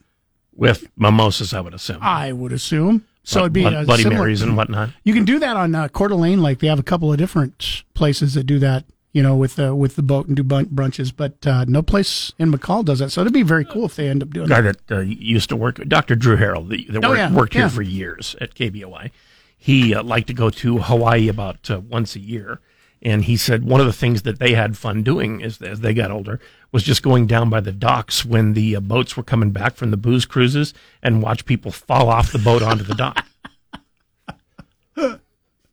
if, that's, if that's one of the things you find, it must have happened quite a bit then. Oh, yeah. If that's one of the things that you enjoyed. you thought it was very entertaining. We'll take a break uh, on the way. Uh, we'll get to your phone calls, your emails coming up here this morning. Uh, still a couple of things that we uh, want to talk about. We'll continue to talk about the uh, shooting that happened Fourth of July parade, uh, Highland Park, Illinois. Also um, over the weekend, uh, man was shot by police a number of times, and want to get your thoughts on uh, was was this um, excessive? the number of times. There were uh, apparently six police officers involved in this shooting. Uh, so far, they said that there were 60 wounds on the person's body. They don't know if those wounds are entrance and exit wounds or if each one is a separate wound. The investigation is continuing, and as usual, all the police officers uh, have been taken uh, off duty um, while the investigation goes on. We will tell you that these police officers have between one and a half and six years of experience. None of them have ever received uh, any negative um, reports filed against them for excessive force or anything like that. Um, but there were a lot of protests that have been happening because of the, I, I'm calling it excessiveness of uh, gunfire because that's what the uh, news Yeah. reports are saying. I heard a guy screaming about the fact that the, the, the shooter in Highland Park, they took him alive. Yeah. Now he did give up. He didn't run away. I guess he didn't run away, as far as we know. True. And also, we want to be we want to reiterate: person in Highland Park is still just a person of interest. No charges have been filed against that person as of yet, although it's you know looking quite a bit like that is the person. We'll keep you updated here at News Talk KBOI. Our phone lines are open for your thoughts 208 336 3700, pound 670 on your Verizon Wireless. Broadcasting from the Empire Title Studios, we are, News Talk, KBOI. Ruth's Chris Steakhouse. Both of us have uh, had a chance here recently to uh, enjoy the fantastic food and service at Ruth's Chris Steakhouse. I am one of those people that is so happy we're underway with the summer menu because one of the best things on their menu, if I can just take a moment, I, I know that you're not going to skip through all the great food, but key lime pie is back on the menu. And, and I just want to say this, no matter how full you are, no matter how much you've had to eat, no matter how much you don't like dessert, even if you have to take it home, order the key lime pie. It is the best I have ha- ever had in my life. Yeah, and they're big, so you can split one with somebody if you want. Shut up. At yeah, well, okay, except for Mike and possibly me. At Ruth's Chris Steakhouse in Boise, which is on the ground floor of Idaho's tallest building, you will get the VIP treatment. Their service is the best in the city. Uh, Don Leader is the general manager. You will love him, and Renee Chiano is the uh, person who will take care of any special extras that you might want to add to the evening. Uh, Ruth's Chris features the highest quality prime steaks, not just choice, but prime. And every side dish, salad, cocktail, and dessert is the best you can get. And don't forget, if you want to save a little bit of money, if you get in before 6.30 uh, any day, you can take advantage of the primetime dinner menu. Uh, it's one price. You have two different choices, but it, it comes with a soup or salad, your entree, uh, and your dessert. And it is a great way to save money, but you get a full meal for one specific price. Ruth's Chris is the ultimate special occasion restaurant. It's perfect for birthdays, anniversaries, graduations, promotions, or anytime it's just time to treat yourself and the ones you love. Make a reservation. 208 426 8000. That's 208 426 8000. Ruth's Chris Steakhouse in the Zions Bank building in downtown Boise. Listen to KBOI online. Go to KBOI.com and click the Listen Live button. Now back to Mike Casper and Chris Walton. This is Casper and Chris, live and local on News Talk, KBOI. Oh, look at that. We're not down uh, over 600 on the Dow any longer. It's now only down 568 points. Yay. Small victories, ladies and gentlemen. Small victories. I was going to say, how are we going to celebrate? But I think I just did. 208 336 3700 pound 670 on your Verizon Wireless. Also toll free 1 800 529 5264 wherever you may be listening, even if that is in Troy, freaking Alabama. or I said that wrong. Ala freaking Bama. There you go. Uh, Bobby, um, you are listening on the uh, iHeart radio app this morning, all the way from Alabama. And what are your gas prices in Alabama? Uh, the gas, right now they're averaging about 430 for gas and about 450 to 455 for diesel. Really? But I drive a truck. I live in Idaho. I drive a truck. I uh, I've got a, a fuel card, a small business fuel card. I just paid 479 for diesel. Hmm. Now- Much better than it is here. I don't buy fuel at home. Really? So you you specifically try not to buy fuel here and will get in your truck and travel to areas outside just because it's lower price. Yep. And what does your fuel card do for you? Do you get uh, money off on your fuel card for your diesel? It, yeah, it's a discount. It's a small business uh, small business fuel card, and it's a discount. You get a, I get a discount for it. How much? Uh, it depends. It's uh, some places are you know thirty to forty. I've had up to eighty cent discount before. Wow. It just depends on uh, what area I'm in. Maybe I need this discount card. That's about that's about the right size discount Get to an have is LLC, eighty You can get percent. one. What's that? I said get an LLC and you can have one. I, oh, only people with LLCs can get that, huh? It, yeah, you got to have an LLC. And, uh, I knew there was a EIN. loophole. Uh, well, uh, Bobby, are you on your way back to Idaho? Uh, no, sir. I am headed to uh, Midway, Florida, and then Oh. I'm going to drop down to Orlando. So you're you're driving away from Idaho. Well, uh, we appreciate you listening on the uh, iHeart Radio app, keeping in touch with your uh, hometown. Uh, much appreciated, Bobby, and thanks for the call this morning. I listen to y'all every morning. God bless you. Yeah, thank for the you. Fine work you're doing, even though you rubbed our faces in the fact uh, of you're paying almost a dollar less in gas than we are, diesel than we are. Uh, it's nice when I go to fill up my vehicle. Yeah, th- thanks a lot, Bob. Yes, we we said we get it. You're rubbing our faces, our noses in it. Thank you. Thanks for the call, Bobby. Thanks for listening. Appreciate it. Yeah, no problem. I used to have an LLC, if you count uh, loud, lazy cats. Um, Bill writes in says, "Love the show, guys. I do have a somewhat negative comment though.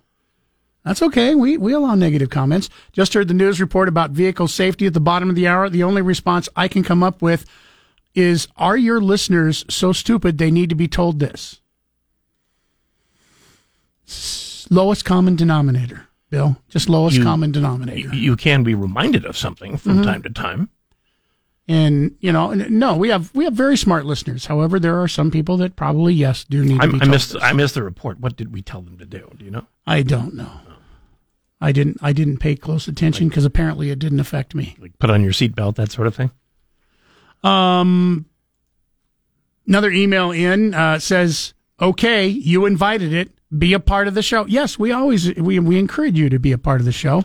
Um, so here goes. No name on this, by the way. Um, please stop piling on Janice McGeachin. It's obviously it's obvious you don't support her. No need for you to look small deriding her. First of all, we did. I didn't do that this morning. I told her, "Good job. She got her budget under what legally she is allowed to have. She cannot operate at a budget deficit, and the end of the budget year was coming up on June 30th. And I said, good job. I, I used the specific words, great job. She got Yeah, she 72 cents left in her budget for the end of the year. Legally, she had to do it, and she was given some recommendations to skip her last paycheck, which she did to bring her office budget into legal balance. Yeah. I said good job. So I don't know why you're saying I I you know was piling on McGeachin. As a matter of fact, I even said you Maybe know what the, we've uh, we've criticized her in the past. I go so I want to bring this up to say she did a good job. Maybe uh, they maybe uh, they thought that uh, our attitude toward her was uh, well, she got the, bal- the the budget balanced finally, but we didn't say it that no, way. we didn't. I, I wasn't being sarcastic or anything. I said she did a good job and did what she had to do according to the Idaho Constitution.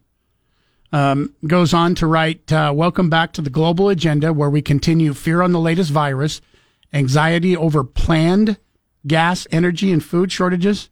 So these are planned. Planned by who? Who's planning these? Um, your narrative against police and guns, missing or lacking of info on vaccine boosters, no in depth coverage on chemistry, harmful effects, negative uh, efficacy, autoimmunity. Glad you're back. Uh, well, I'm, up until now, I was glad I'm back too. I can't believe you had the time um, to take off your tinfoil uh, conspiracy hat to even email us. So he wrote us a whole letter again. yes, he did. I don't. You're going to have to be have a time? little more specific. How does he have time to write a whole letter? I- You're going to have to be a little more specific uh, when you say that this whole gas food shortage was a planned thing. Who's who's planning it, and how do they plan to have a gas and food shortage supply chain issues? I I guess I don't understand that. Maybe I'm missing something. Uh, we'll take a break. 208 336 3700 pound 670 on your Verizon Wireless. Uh, email us, Chris at KBOI.com, Mike at KBOI.com. Our text message line is also open, same as our main number, 208 336 3700. Drive home live and local with Nate Shelman this afternoon at 3. Now back to Mike Casper and Chris Walton. This is Casper and Chris, live and local on News Talk, KBOI.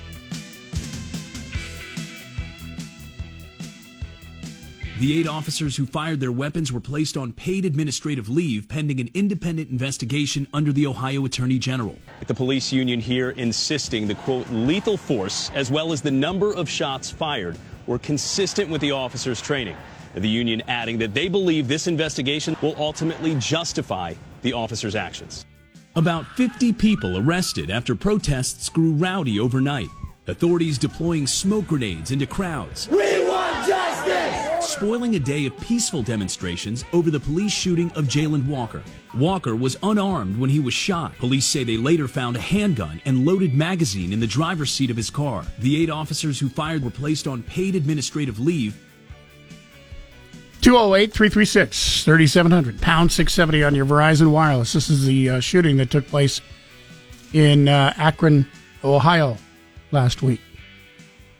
Email in says, Why is your first coverage of the police? Was it excessive force? 60 bullet wounds by six cops? Were they standing over him, lying in the street, emptying their guns, or did they all fire repeatedly as they're trained to do? Shoot to kill. Over a few seconds, all shots received while he's still standing, and because there were six cops, he received quite a few shots. Why do you not begin your coverage of this story with the police innocent until proven guilty? Here we go again with the narrative. That wasn't a narrative. I was just asking the question because there, you heard the protests. There are people who are claiming that with the number of shots filed and fired, and there's been accounts that there were uh, 90 bullet casings that were found.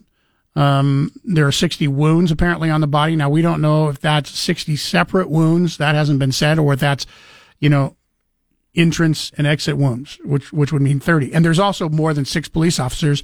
There are eight police officers. And I just asked the question because that's one of the things that is being criticized. I don't believe that it is excessive, in my personal opinion. And the reason I say that is with eight police officers, I guess you could ask the question um, if if they did believe that they were their their lives or the lives of the public were in danger, and there was one police officer, the the average number with the number of bullets. So say each of the wounds was actually a separate bullet wound. Mhm. All right, so we'll go to the extreme here. Instead of saying thirty, there were sixty bullet wounds in the person. That would mean that a police officer fired around seven rounds. Is Mhm. that is that excessive for one police officer? Not in my way of thinking. Probably not. No. But it sounds bad when you have eight different police officers, and you don't, police officers don't have time to sit there and go, "Hold on, I'm going to shoot first. If I don't get him, then you fire eight shots." They're all Well, trained. and this to- is what we've talked about too. That uh, when they think somebody's dangerous, they they fire at their midsection until the person stops moving. They they don't fire once and then say, "Okay, let's wait and see if he returns fire." Yeah. We'll talk more about this 208 336 3700 pounds. For your Google Play, simply say, Hey Google, play 670 KBOI. Now back to Mike Casper and Chris Walton. This is Casper and Chris, live and local on News Talk, KBOI. Police say after they tried pulling him over, Walker sped off, at one point firing a gunshot out of the car. Walker eventually jumping out of the vehicle in a ski mask, leading police on a foot chase. Officers claiming Walker then stopped and turned towards them, prompting them to fire dozens of shots. A preliminary medical examiner's report shows Walker's body had at least 60 wounds. The Ohio Bureau of Investigation is now reviewing the shooting. Several dozen protesters spending their July 4th marching through Akron neighborhoods, stopping at the home of Mayor Daniel Horrigan, demanding police reform. Walker's cousin encouraging peace. Listen to me when I tell you this. He's a peaceful person, a great kid. All he do is smile, man. This after that body camera video showing Walker leading police on a nearly six mile chase last week.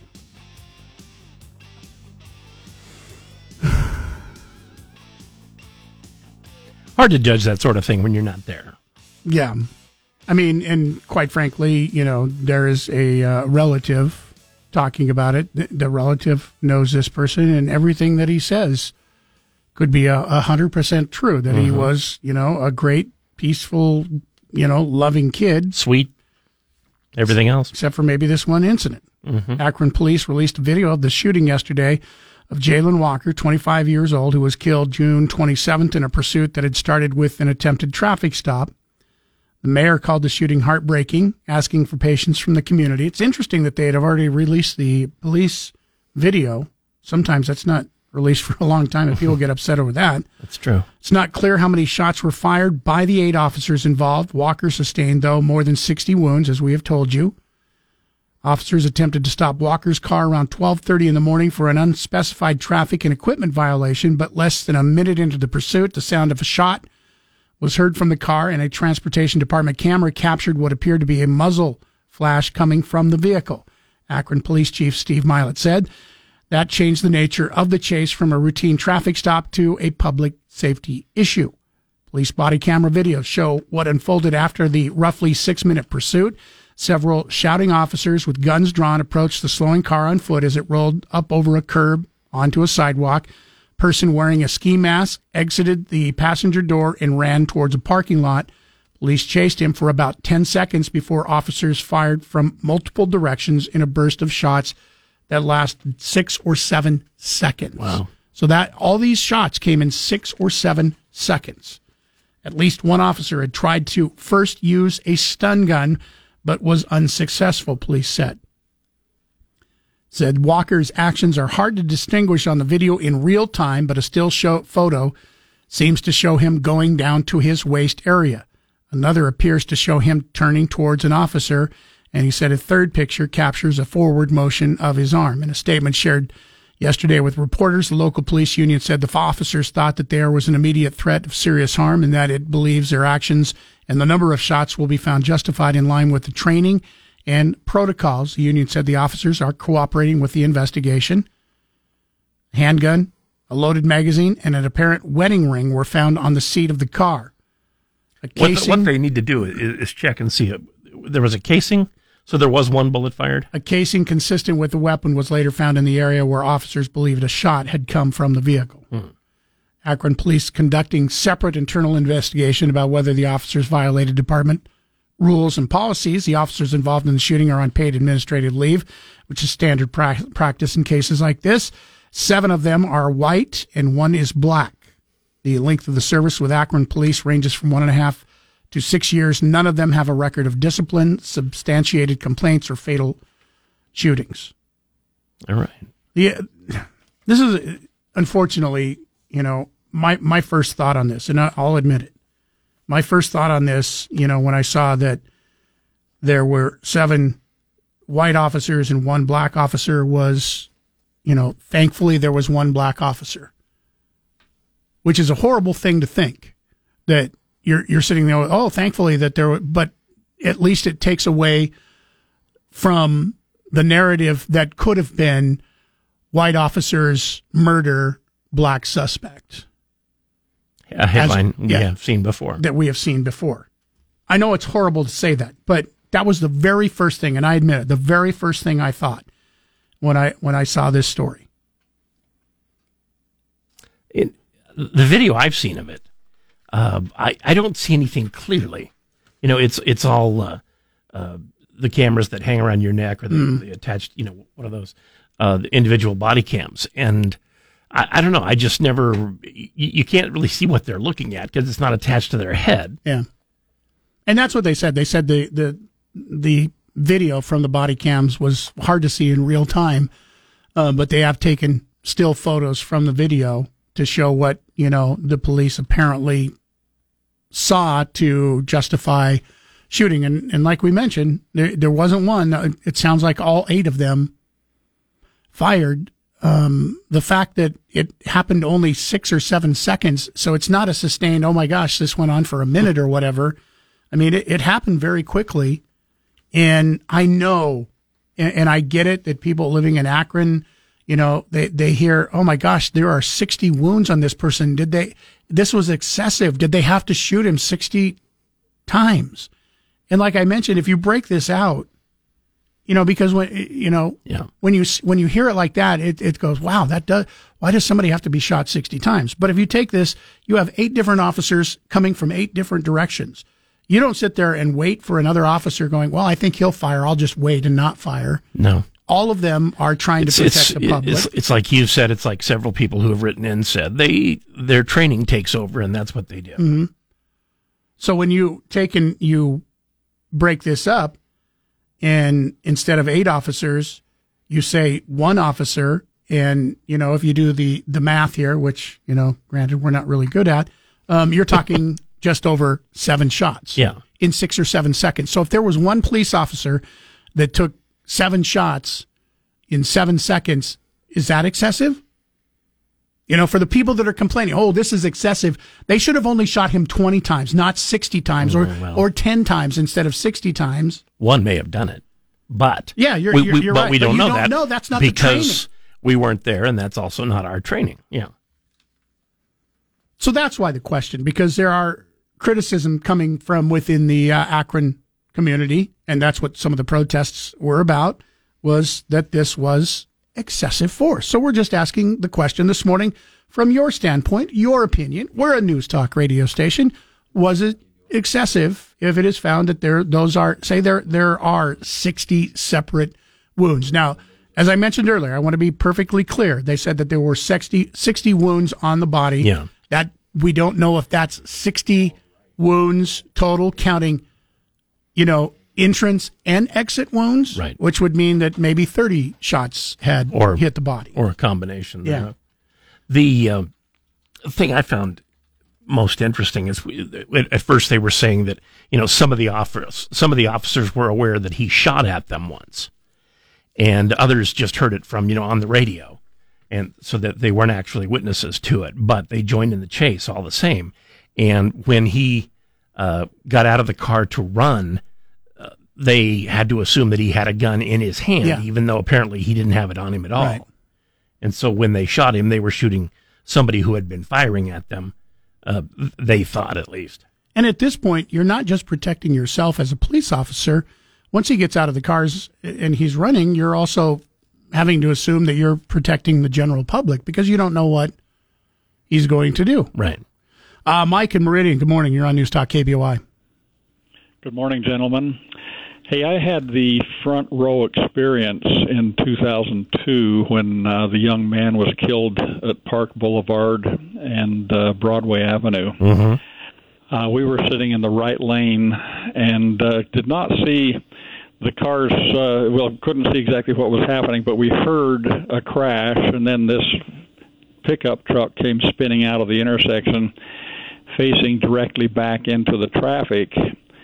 And the young man opened the door, stepped out with a rifle, and they counted about 81 shots because when you looked at the picture uh, after the fact, there was just a fan of police cars around it. But it was a stunning, stunning experience. But the reality is, yes, they're all shooting at the same time, and uh, yeah, the number of shots is horrific.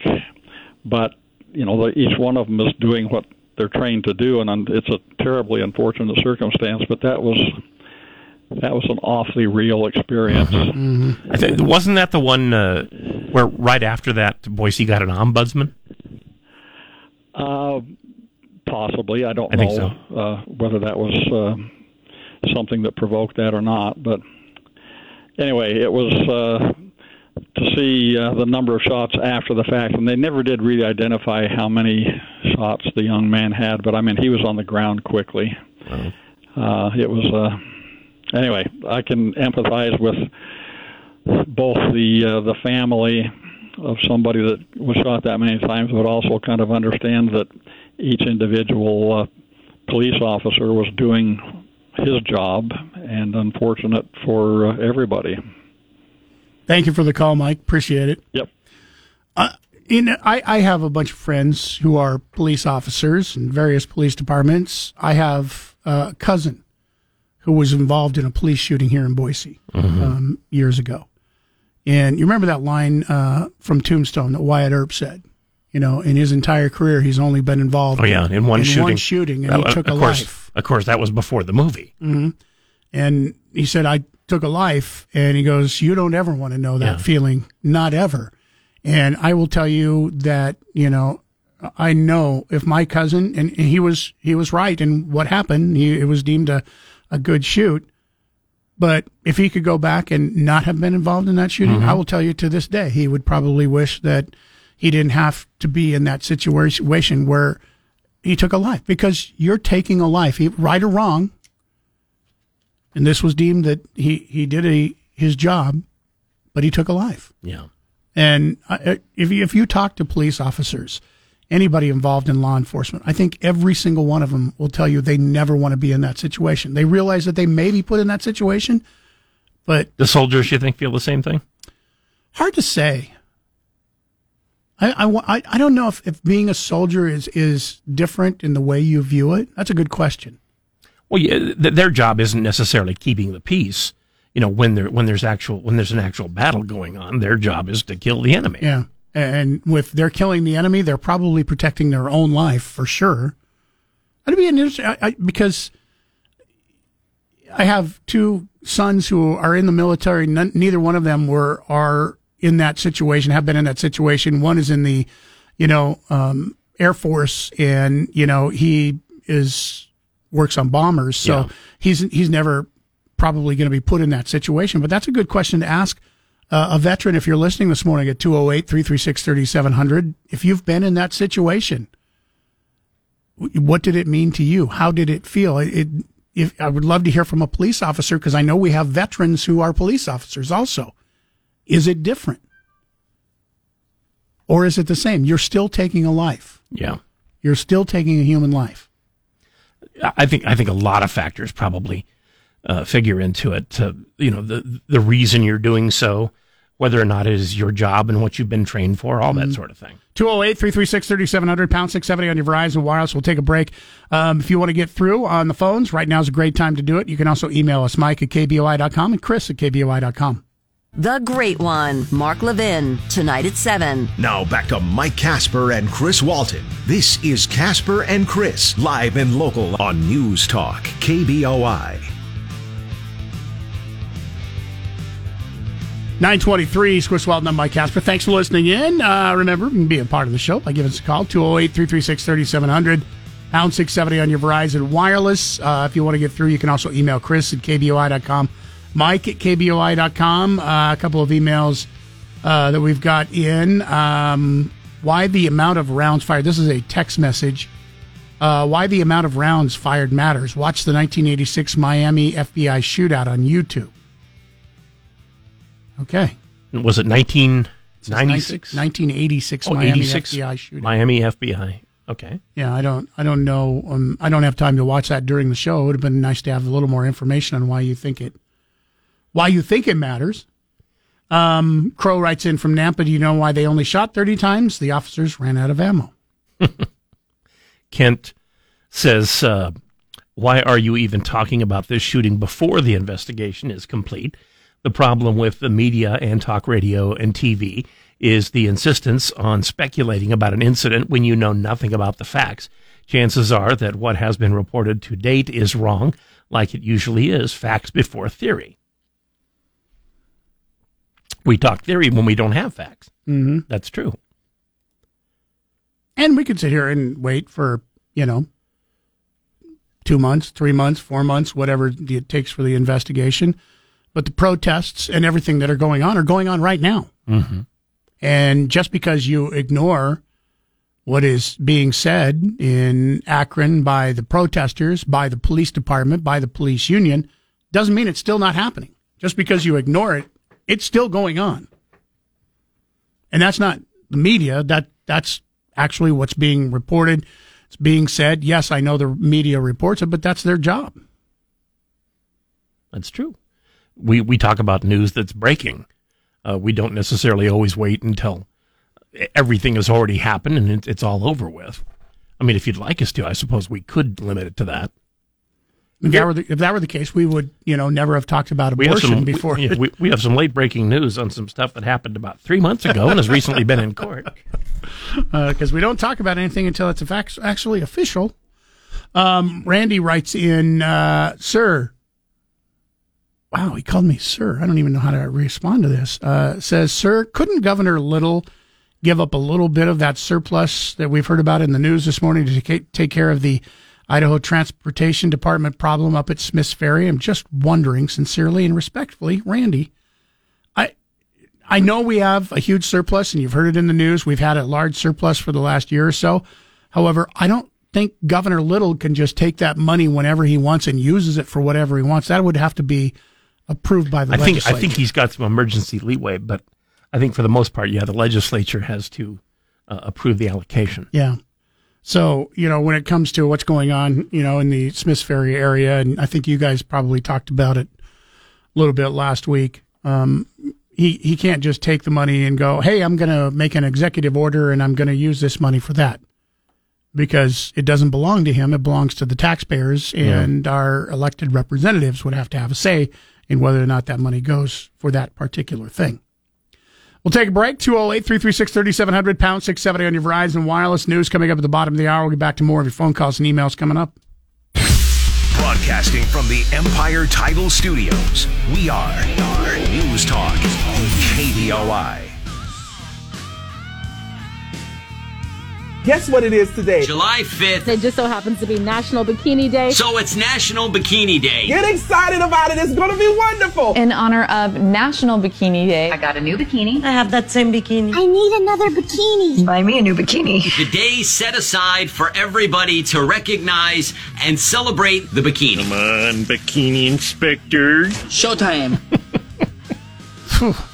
Almost all the way through the show, and even a bigger day than the 4th of July, National Bikini Day. Yeah. Celebrating the, invention of the bikini. The bikini was introduced at a fashion show in Paris on this date in 1946, when fashion shows had returned to Paris because they were no longer at war. Thank you, Paris. I don't mean the fashion people. I mean you know, the actual war. Uh, yeah. Actual people actually returned, right? Right. Talking about gun violence uh, this morning over the 4th of July weekend. Um, now, of course, the biggest news that we're talking about is the uh, shooting that happened in Highland Park, Illinois, which is what, 25 miles outside of Chicago? Just slightly north, I think. Yeah, 25 miles. It's in a different county. Uh, a man has been taken into custody in connection with that deadly attack. No charges have officially been filed. We'll keep you updated on that. Authorities spent hours yesterday searching for, and I'm not even going to give the man's name, don't want to give him any publicity. Finally found him um, without incident, arrested him. He had a big social media footprint uh, in that he was members. He was a member of more than one uh, kind of underground group or darknet group where they just get together and talk about and plan mass murder. It's it's supposedly sort of a fetish site for people who just really, you know, it, mass murder turns them on. He was also a uh, local um, area rapper, has several songs posted on YouTube, um, multiple videos of violent images, which, by the way, have been taken down since by YouTube. The uh, his father, you know, owns uh, a restaurant, nearby restaurant, Bob's Pantry and Deli. So this is, you know, somebody, you know, a family who is a part of the community. Yeah. I mean, I can't even imagine being a parent in this situation. Well, he he just you know he's uh, uh, it's all speculation at this point, of course, because as as the person who uh, wrote in pointed out, we don't know all the facts yet. But what it looks like is that the guy is Looney Tunes. And even with saying that, um, his uncle, suspect's un- uncle yesterday, said that he saw no warning signs in his nephew's behavior prior to the incident. Told the outlet that his nephew lived with him in the same house but in separate quarters and that the two barely interacted. When asked if he had spotted any red flags in his nephew's behavior, the man said that he saw none. There's been no warning signs. Unless you think that the people living in him in the same house uh, never interacting with him is a warning sign. I know a lot of people will look at the violent images in his social media. Would would with the new law, red flag laws, would would that be enough to have his weapons taken away from? Would I that? don't, I don't know. It has to be somebody who's willing to turn you in. But I uh, because they see what you've been putting on the internet or what you've been bragging Right. about or drawing, whatever. And in this particular case, the only people he was sharing this with are his fellow, uh, you know, neo psychos. here's the slippery slope is posting a video not not of I don't think it was him doing anything but just sharing videos of violent images would that be enough to be considered oh this guy's crazy it's something you and I might not do but Well, it depends is on it your- enough to get It depends a on weapon I taken mean, away from violent. You know, if showing people being killed and things like that, that's violent. Mhm. Uh, I've I've shared a video, for instance, of a guy, uh, you know, falling on the, the banister when he was trying to skateboard, and you know, hitting it in, in such a way that you can actually hear it go kathong, and see his entire body, uh, you know, vertebrae. But uh, again, not the same kind of violence. Right. But this this is the question. I mean, what what will be the limit of these red flag laws? You know, because you'd say, "Oh my gosh, why didn't they see this coming?" Well, first of all, you know, who's looking at his social media pages? Probably people who share his same interests. You and I, for instance, and probably anybody listening this morning, probably would never search that stuff out because we have no interest in it. So, and if somebody does have an interest in it, and are they going to turn that person in and saying, "Hey, I think you need to investigate, you know, red flag, red flag this guy because he needs to have his weapons taken away just because of the videos he's looking at." clear back when uh, I first got on uh, Facebook for the first time. It was about, I don't know, 2007, 2008. You know, it was fairly new. And uh, later, Twitter, same. Uh, I, I thought they were kind of great. And the reason they were great is if you have a hobby or an interest and you're the only one in your whole group that has it, or you're the only one in town you can find that likes this particular thing, you can find your tribe, you can find your people on uh, Facebook or on Twitter. You can find them easily. People who are interested in the same things. However, that's good and bad. It depends on the hobby. If your hobby is mass murder, that's probably bad. Sean Wilder, good morning. You're on News Talk KBOI. Yeah, yeah. I just want to know if you guys seen that special they had on. I think it was like Thursday or Friday night, I believe, that showed out of the 13 of the mass shootings uh, that we've had recently. You know, the big ones all over. Um, out of the 13, nine of them had been. Those people had already been interviewed by the FBI, and the FBI, you know, they had already been turned in by their parents, their friends, other people, and they deemed all of them were okay and almost all of them were foreigners that had pulled most of this stuff off. Very few were Americans. So, I mean, don't we? Shouldn't we? Like, I mean, we're, we got an open border. We got people just flowing in here now. I mean, there's got to be something. And you know, what's a red flag law going to do if the FBI well, looks at these crazy people and basically just lets them go? I, I think it's going to uh, allow them to not let them go. Uh, and and that, that would be the, the point of the red flag law, not to just encourage people to, uh, you know, turn somebody in because they've been doing that anyway, obviously, if the FBI has been showing up. we already kind of have, I mean, laws in place that, you know, I mean, you put that stuff out on social media, like I said. I mean, so many of them were, were basically, I mean, stating that they were going to do this, not Yeah. knowing when, but I mean, you know, that's the whole problem. Our judicial system, you know, basically the FBI, they're corrupt as hell. Oh, corrupt. so, yeah. Well, and you, and you can't so far in, so so far in America, America, you still can't just put somebody into uh, jail because you suspect that maybe they're going to commit a crime at some point. You have to wait till they do. You also can't put them in jail for what they're thinking. Okay, well, like I say, most of them were were foreigners from other countries and stuff like that. So, I mean, the Russian boys that blew up the Boston bombing, they were turned in from Russian intelligence months and months and months that they were going to do something, and our FBI didn't do nothing with it. You know, like, like I, said, just- like I said though, I mean, you you, you can't just show up and uh, and bother somebody every day. They have to actually commit a crime. Mhm. Well, when when you have intelligence from Russia basically stating that these two boys are crazy, they're going to do something. Their parents called the FBI and and told them they're crazy and going to do something. I mean, you know, there's a point in time, especially if they're here on a visa or something like that. You know, uh, the law only goes so far. Thank you, Sean, for the call. Appreciate the But thoughts. it but it does go pretty far. Yeah. And the reason I'm bringing up red flag laws uh, in this particular mass shooting, and by the way, this isn't the only one that happened this weekend. There were Mm-hmm. another one that happened in Sacra- Sacramento, California, unfortunately, that took the uh, life of a former BSU football player. There were four people shot, three of uh, the three others, or four of five people shot, four were injured, Greg- and Greg Grimes was Greg killed. Grimes, former defensive tackle from about 10, 12 years ago, uh, in case you hadn't heard that. Philadelphia had mass shootings over the weekend again. The reason I brought up red flag law is because of all the um, things that are in the new bill that was passed by the Senate last week. That's the only thing that would have fallen even close to being within having a way to stop the shooter Any of those in Highland Park. Any of those laws, you have to apply them to yourself as well. Uh, you know, when we're talking about civil rights and, and, and whatnot, uh, it, it's it's fine to think, okay, I see this guy, he seems to have a screw loose, and I'm going to turn him into the police or the FBI because I think he's going to do something. You know, that's great until somebody starts turning you in because they don't like you. hmm Exactly.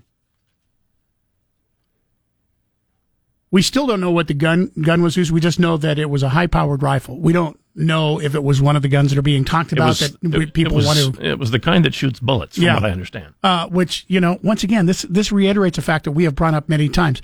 It, it doesn't matter what the gun is. All guns can kill people. It doesn't matter if it's an AR-15, um, if it's a semi-automatic, an au- automatic, if it's a a handgun.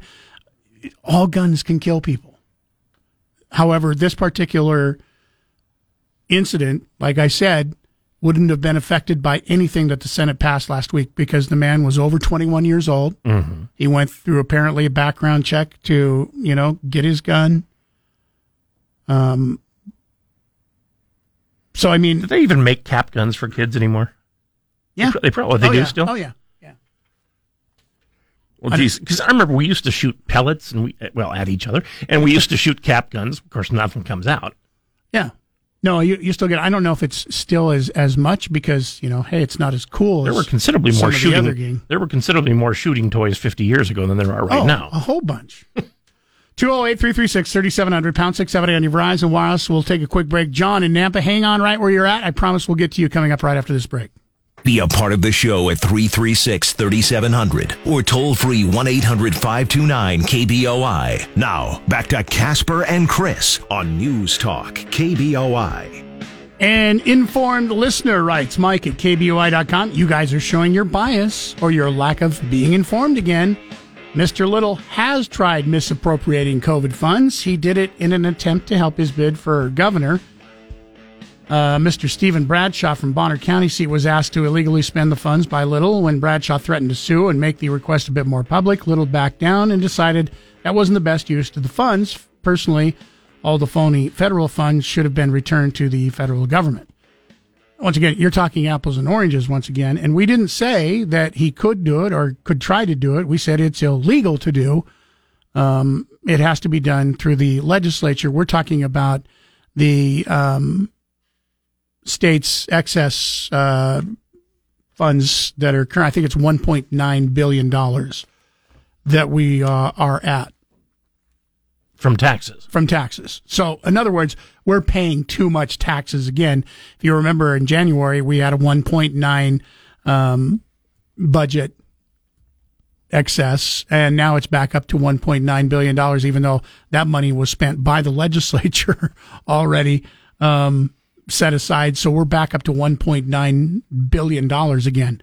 And we had just said that governor can't just take that money um, and spend it as he as he wants to do. That was something that had to be done by the legislature. Now the federal funds, there were some instances where the federal funds that could be spent by the governor.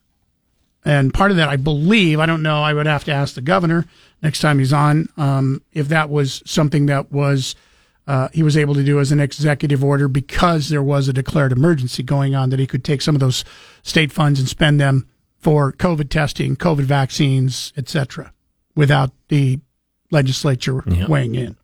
John and John in Nampa, thanks for being patient. Good morning. You're on News Talk KBOI. Good morning, guys. I wanted to point out a couple of issues that that I think you guys missed was um, people coming over the border illegally do not do not um, enjoy constitutional protection as far as search and seizure. They you can bug them all you want if they're especially if they got a tag on them from another country's secret service. Have something might be off with them. You might want to follow up on it. But we have the Biden administration with the with the with the mantra of stand down everywhere you go. All these shootings, as far as I know, happened either in a blue state or a blue city, if not, and someone that was in a non firearm zone to begin with. So all of our laws are being told to are not being enforced, and I just want to say that that's probably part of the uh, stand down attitude that the liberals seem to have about everything except for law abiding citizens who, of course, are the evil ones with their guns in their closets and in the back of their car or whatever. I, I just don't think that. Oh, that movie! I'm the guy that sent you that video for the movie of Miami uh, fight, gunfight in, with the FBI. That's actually what changed almost all of law enforcement's um, game plan as far as a shooting goes. You, you don't know what's going to happen, and you need to put these people down as fast as you can. The first guy shot at that Miami uh, incident had two lethal bullets. He would have died. He wouldn't have made it, but he went on to kill two FBI agents before he died. And that was the big holler about nine millimeter. We need to step up to 45 or 40 even, and all that stuff's been hashed out now. But that's the reason why those things exist today. Okay, that ex- that explains Oh, the uh, text the message. act- Chris is going. Chris is going to have a, a good time with the actors in that. I think there's David Soul, Ronny Cox, the guy that played in Vegas was his Dan Ta- Dan Tana. Was that his name? Robert Urich, yeah. Yeah. Dan Tana was the Urich. character name, right. Was the character? Yeah, you're going to have fun with Y- that. You're right. I'm already having fun with it. Thank you. Thank you for the call, John. Appreciate the thoughts.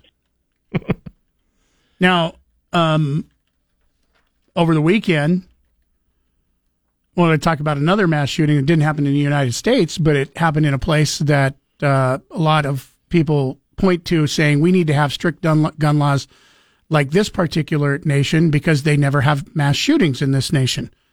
Uh, Denmark. Three people were shot and killed, three more injured on Sunday. Gunman opened fire inside a busy shopping mall. 22 year old Danish man arrested after the shooting. Copenhagen Police Inspector Soren uh, Thomassen told reporters, adding there was no indication that anyone else was involved in the attack. It looked like a random attack, wasn't a terrorist attack. As of right now, that investigation continues. Went on to say it is pure evil, pure terror. This was awful. Uh, this happened right across the street from a Harry Styles concert. So there was a lot of people Really? in the area um, at the time of this mass shooting on Sunday afternoon. And once again, this this goes into the that whole narrative of, you know, here here's a, a, a land that has very strict gun laws, and you know, a lot of people point to Denmark and the other countries around Denmark as saying this is they never have mass shootings there because they have very strict laws against gun shooting eh, or guns. Well, you know, the, of course, they've had one in the time we had like 250, but still. but there's only 10 million people in the in in the nation, not 350 or 340 or whatever. So, if a bad man Still, wants the- to the- shoot somebody, they're going to find a way to do it. Still, the stats work out somewhat on their on their favor. Yeah, yeah. but it still happens. Um, that's it for today. We're uh, on a 20 hour break. We'll recover from this, you know, show after the vacation. We'll be back again tomorrow.